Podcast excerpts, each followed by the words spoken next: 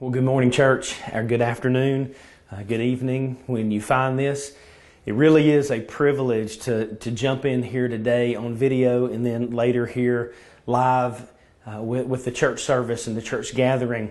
Um, why is it a privilege, unique today? Well, because after 1.5 years, over 10 communicators, 19 months, 28 chapters, 540 days, 1,071 verses, 23,343 astonishing words of Christ, uh, we finally reached Jesus' parting shot in the Gospel of Matthew. This is it.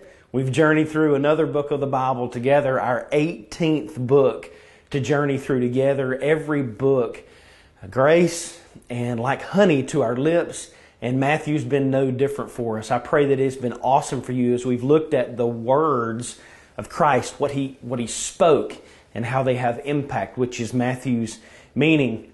Well, again, as with all parting shots, Jesus had intent. He had a, he had a reason to say the last things that he said. It was meant to shock the hearer, it was meant to impact the hearer, that specifically for the disciples. And today, if we can grasp these parting words, these last words in the Gospel of Matthew, it'll do the exact same thing today for us. It'll, It'll be fresh. It'll be new. It'll produce something in us. And Tyler showed us last week, before we get to the parting shot, this uh, death that Jesus has just endured. And I want to recap a couple of things about that last week. It was indeed a public death, it was real. People saw it. There was no denying the death of Jesus. Historians have even noted the death of Jesus. It's nothing that can be denied. And it was indeed a painful death. It was a gruesome death. It was meant to show us and to prove to us the, the wrath of God. And it really did fall on Christ, and it should have fallen on mankind. But it, it fell on the precious lamb. It was a planned death.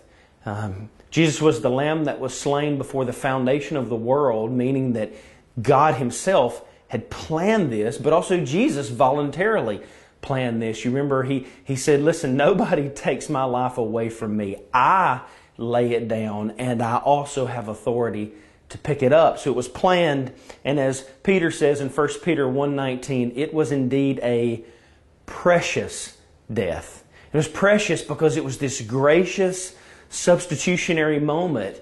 His righteousness for our unrighteousness. And flip side, our unrighteousness fell on the righteous one. And he who knew no sin literally became sin. This was the precious substitution. And, and here's the deal if he stays dead, then nothing's changed. Death is still victorious, death is still reigning, the, the curse is still intact. And so that's where Tyler left us last week. And I love the quote that he ended his sermon with. And it said this Darkness fell, his friends scattered, hope seemed lost, but heaven started counting to three. And that is where we end up with uh, the Gospel of Matthew. Tyler left the ball on the tee for the home run moment to occur. And so the home run moment is about to occur. So, one last time, church, in the Gospel of Matthew. I encourage us to hear the words of the Lord to us. Matthew chapter 28, as we conclude our, our journey together. Again, always, always bittersweet. It's like losing a, an old friend that you've been journeying with for a long time. But let's hear the words of Matthew 28 and see the intent with Jesus' final parting shot to his disciples and to us. Matthew 28, verse 1. First, we're going to see this, this just this, this powerful scene that's going to occur. Um, nature's going to be trembling, and an angel is going to be glowing, um, and guards are going to be frozen in their steps. Verse 1 Now, after the Sabbath, toward the dawn of the first day of the week, Mary Magdalene and the other Mary went to see the tomb. Now, that's just a side note. If you've ever wondered why we don't worship on the Sabbath anymore, this is the first Lord's Day, and so we worship on Sunday to celebrate the Lord's Day. But let's continue. Verse 2. And behold, here we go, nature trembling. And behold, there was a great earthquake. For an angel of the Lord descended from heaven and came and rolled back the stone and sat on it. His appearance was like lightning and his clothing was as white as snow. And for fear of him, the guards trembled and became like dead men. This powerful, powerful scene ends with these guards now playing possum. And I probably would too, and you probably would as well. This is a powerful scene right after the death of Jesus. This is the first thing that occurs. The earth is trembling as Jesus is on the cross, and now, as something's about to occur, the earth is trembling again. This is a powerful, powerful moment. And now we're going to move into even more powerful words from this angel. Verse 5. But the angel said to the women, Do not be afraid, for I know that you seek Jesus who was crucified, where Tyler left us last week. He is not here, for he has risen, and there are no more powerful words, if true, in all of the world than He is not here, He is risen. And I'll even add the third one, and He's headed to Galilee. Anyway, let's continue. Verse 6. He's not here. He's risen, as He said. Come, see the place where He lay. Then go quickly and tell his disciples that he has risen from the dead, and behold, he's going before you to Galilee. There you will see him. See, I have told you. And, and this is important because Jesus had already told them, if you'll remember, back when Peter's denial was foretold by Christ in, in chapter 26, he said, Listen, the, the, the, shepherd will be slaughtered and the sheep will scatter, but I will go before you to Galilee. And so Jesus had already told them when he rose, they were going to meet up again and hang out in Galilee. So this is this moment this is occurring. Verse 8. So they departed quickly from the tomb with fear and great joy and ran to tell his disciples. Now listen, I'm, I don't know the 40 speed on these women. But I'm pretty sure in this you, this moment, Usain Bolt had nothing against these women who were scooting to go find the disciples to tell them this powerful scene that's occurred and now these powerful words. Here's the deal. It gets even more powerful as we keep going on. Verse 9. And behold, Jesus met them and said, Greetings. And they came up and took hold of his feet and worshiped him. Verse 10 Then Jesus said, Do not be afraid. Go and tell my brothers to go to Galilee, and there they will see me. Two things that are awesome about this moment. Number one, faith had just been made sight. It's one thing to hear that something good's going to occur, and it's a whole nother thing for now this faith to be made sight. And this is a stupid illustration and it doesn't hold a candle, but maybe to get the picture of what I'm saying. They've heard that Jesus was going to rise, and now he really did. It's kind of like my mom who, who says, Hey, I'm going to bring you a pound cake. Now, that sounds great in my head, but the moment she arrives with the pound cake, and I lay hold of that warm aluminum foil and then bust it open and smell the aroma and then cut a slice through it and then it hits my tongue and there's just an explosion of saliva and, and all the tastes and it hits the palate. And it's a whole new thing. It's a whole new experience. Jesus has just exploded in all of their senses. They're touching him, they're holding him, they're hearing him, they're smelling him. They're, all of these things are real now. Their faith has become made sight for the women. And notice what he says Go tell my brothers, not my slaves, not those crazy vagabonds who scattered when I needed them the most. Not them, but my brothers. And so Jesus comes into this moment. bringing way more than pound cake, but bringing himself to them.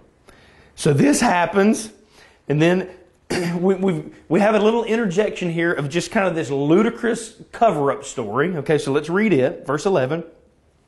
While they were going, behold, some of the guard went into the city and told the chief priests all that had taken place. And when they had assembled with the elders and taken counsel, they gave a sufficient sum of money to the soldiers and said, Tell people his disciples came by night and stole him away while they were asleep. Now, this is ludicrous. And if this comes to the governor's ears, we will satisfy him and keep you out of trouble. So they took the money and did as they were directed. And this story has been spread among the Jews even to this day. Now, let me point out real quick in the midst of this powerful moment why this is a ludicrous story. Okay? Number one, these are Roman guards. Okay, this is not one or two um, paid servants just to kind of stand there. These are trained Roman guards, like a whole flock is not the word, but a, a, somebody knows the word I'm looking for, but I can't think of it right now. Uh, a whole uh, battalion. Okay, this this is a group of Roman guards who are trained, and if they would have allowed somebody to steal the, the a body from a tomb, if they would have gone to sleep, something like that, they would have been put to death. Okay, so number one, it's, it's a group of Roman guards. And number two, they're all asleep. They all just happen to fall asleep. And then number three, if they're asleep, who doesn't hear a group of disciples coming to roll away a 2,000 pound stone and the bustling and rustling of stealing a body? How on earth do they not wake up? This is just an asinine story in the midst of this powerful moment. But nonetheless, it is here for us to, to see that. And so then we keep going. So we've got this powerful scene, these powerful words, an even more powerful moment of showing up to these ladies. We've got this ludicrous cover up story. And then finally, we end the Gospel of Matthew with a great commission. Parting shots. And I'm even going to say right off the bat, I'm not sure the words Great Commission really give us the sense of what this is. Um, we think of Great Commission, and it's almost as if this is optional. And I think maybe a better word is Jesus leaves us with a non optional, mandatory commission in light of his powerful resurrection. Let's look at, let's look at that together. Verse 16. Now the eleven disciples went to Galilee, to the mountain to which Jesus had directed them. And when they saw him, they worshiped him. But some still doubted. And then Jesus came and he said to them two things, or a bunch of things encapsulated in two main statements. He said to them, number one, all authority in heaven and on earth has been given to me. So go therefore, make disciples of all nations, baptizing them in the name of the Father and the Son and the Holy Spirit, teaching them to observe all that I've commanded you. And then the second statement, and behold, I am with you always to the end of the age. Now, here's the deal, church. If all of this is true,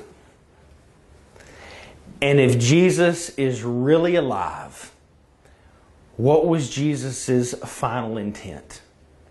Well, here's what I think. I would say the two things that he just said. Number one, his intent was to show that all authority in heaven and on earth really is given to him as the resurrected Lord. All authority. Not some authority.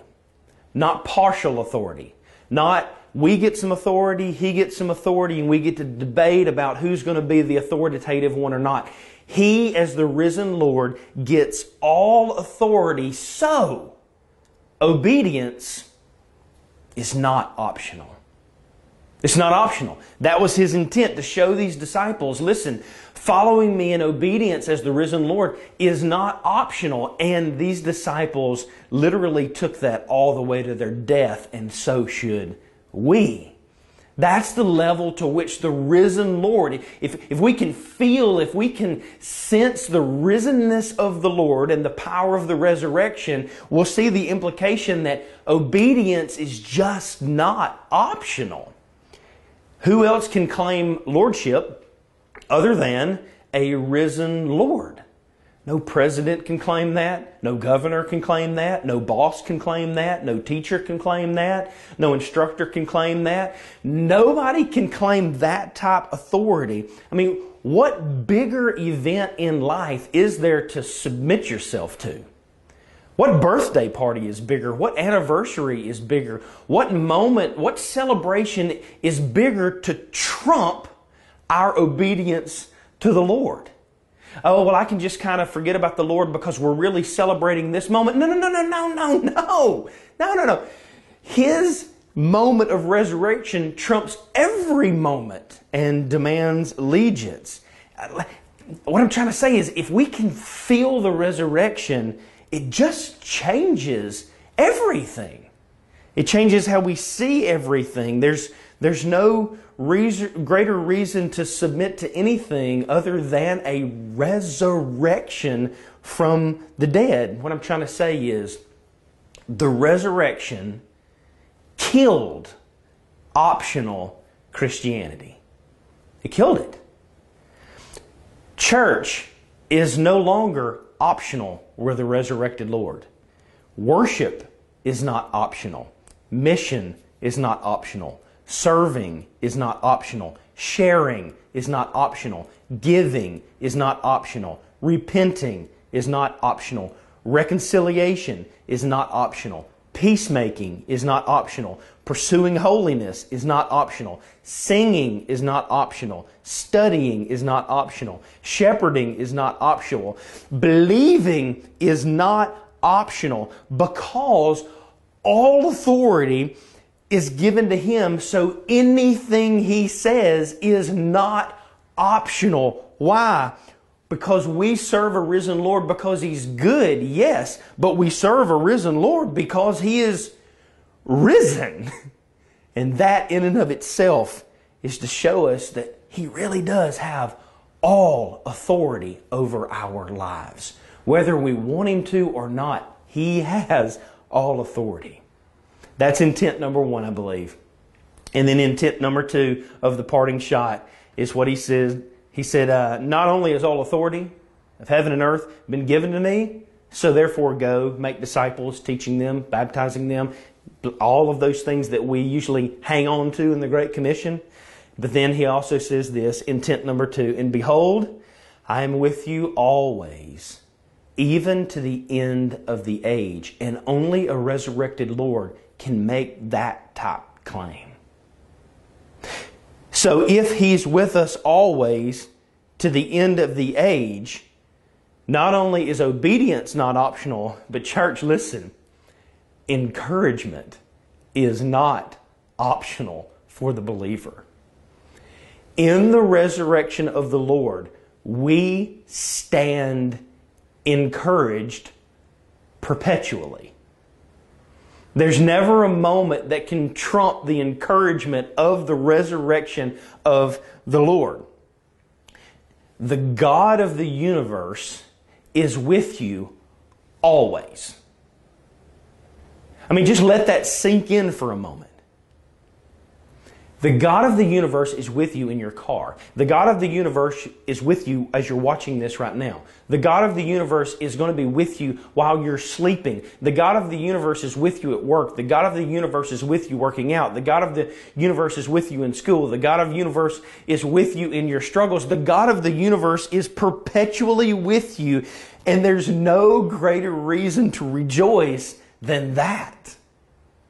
And the resurrection alone proves this. So there's, yes, there, there's, there's nothing he doesn't have authority over, but there's also no moment that he is absent from as the resurrected Lord. Let me paint that into some more very practical pictures. Our reigning resurrected Lord, his intent was to show that he is presently authoritative and active over the coronavirus. He's present over politics. He's present over the stars. He's present over the moon. He's present over the rain. He's present over the clouds. He's present over our health. He's present over our death. He's present over our bank accounts. He's present over your depression. He's present over the end times. He's present in the midst of sports. He's present in the midst of your job. He's present in the midst of your marriage. He's present in the midst of your divorce. He's present in the midst of your successes. He's present in the midst of your screw ups. He's present in the midst of your parenting. He's present with your kids. He's present with you in your kidlessness. He's present over your crepe myrtles blooming. He's present over your gardens dying. He's present over those tiny little sugar ants that keep trying to build little houses inside my door as you come into the entrance of my house. He's present and He's risen and He's reigning over all of it. All of it. And that is reason for us to jo- rejoice. Why? Because as he said, if you're a believer, he is with you and he will never leave you and he will never forsake you. And only a resurrected Lord can claim that. And I believe that, church, is Jesus' parting shot for us as we leave the Gospel of Matthew. Long journey through it. But we get to this mark that he encourages the disciples and says, Listen, I've got all authority and I'm always going to be with you. And he's still saying that to us today, 2,000 years later. So, church, be encouraged. A couple of things I do think comes to mind. An antagonist can get to the end of the Gospel of Matthew and say, whoa, whoa, whoa, whoa, whoa. If he really has all authority, and if he's really present, then why is there so much evil in the world? If that's you, let me say a couple of things to you. Number one, don't pawn off your sinful choices and our sinful choices in humanity onto a holy Lord. There's evil because we birth evil and we choose evil. That's why there's evil. If you really wanted God to exercise His sovereign control, which is what you're claiming if you're saying, why does He allow all this evil? If you really wanted to exercise His sovereign strong hand, then what He would do is crush it in justice and he would demand holiness, and therefore he would just obliterate everyone. That is what a holy God should do. So the real question is why on earth does a holy sovereign God allow anything good to occur to us sinful choice people? And the answer is it's because he's gracious. It's gracious. So if your question is, if he's really present, then why is there so much evil? I just reject your question right off the bat. I don't think it stands. It's, it's present because we choose it, and we bear the consequences of it. If you want him to be puppet master over humanity, it would be to just crush humanity, to war for his own holiness. It's grace. It's grace that He allows us in this moment to see anything good, to be drawn to Him, so that in the world to come, which has no evil, we'll see His glory and goodness to extend His grace to us. And then question number two would be something like this. Well, is the resurrection, that sounds great, Troy, but, but is the resurrection really real? I mean, is it really that big of a deal? Or, or did they really just steal the body? Like, maybe the disciples, uh, maybe the guards really did just fall asleep. Well, four things I would say to that. Number one, the resurrection was public. Everybody saw um, the, the death, and then over 500 witnesses saw the resurrected Jesus in person. That's what Paul says in 1 Corinthians chapter 15. When people were saying, well, was he really raised? Paul said, look, here's 500 people who saw him. You can go talk to any of these 500 people. Now, here's the deal you don't die for a lie. That's just not something you would die for. And, and we're not talking about 1, 2, 10, 20, or 50 people who claim to have seen the resurrected Jesus. Here's 500 people you can go talk to, Paul says. So, number one, the resurrection was public as well. Number two, it was a physical resurrection. Jesus wasn't just a ghost. Um, because of Hollywood and just kind of really some bad theology, sometimes we think that the resurrection is like this translucent, ghostly, Casper like creature just kind of floating around. No, no, no, no, no. Jesus, if you'll remember, he said, Touch me. Here, feel me. You can feel me. This is not a, an aberration, I think is the word I'm looking for, right? I'm, I'm real. As a matter of fact, I'm hungry. Feed me some fish. So he eats fish with them. So the resurrection was public, it was also physical. Therefore, the resurrection is powerful. If you're wrestling with, is the resurrection really that big a deal? Yeah, yeah, it's, it's powerful because it's, it's suicide to go up against an indestructible foe. And this is what Jesus is showing in his resurrection that there's no force, there's no person more powerful than him. And so it's suicide to reject him. So it's public, it's physical, it's powerful. And as we've seen today, so yes, it is that big of a deal because it's personal. It's personal because Jesus is saying, as the resurrected Lord, I have authority and I'm with you. In other words, you too can be on my kickball team. He doesn't look around and go, oh, there's Troy. He's got them little bitty squatty legs and he's never going to be able to kick the ball. And so we're going to pick him dead last. Jesus stands there and says, as the resurrected Lord, I'm inviting you to come and to worship me and to rest in me and to feel my very presence. So, what is Jesus' intent? Unbeliever, his intent is clear. The offer stands for you today to trust in the resurrected Jesus. But it won't stand forever. The offer won't be there forever. He's being gracious to you and to his disciples in this moment to believe and to trust in him. I beg of you, if you're an unbeliever, to repent of your sin, to repent of your falling short of the holy standard, and to trust in Christ's righteousness, the one who lived the life that you couldn't live, died the death that you deserved, was conquered death, raised from the dead, which you can't do, and ascends into the right hand of the Father, preparing a place for believers trust in his substitutionary righteousness for you. Call out, Lord, save me. And on the authority of God's word, if you'll commit your life to him, then he will be Lord over you and for you. So, unbeliever, call on him today. And then, believer, what's his intent for us? I think it's just as equally clear. Everyone wants to die, I think, on their deathbed, being able to say, Lord, I served you well.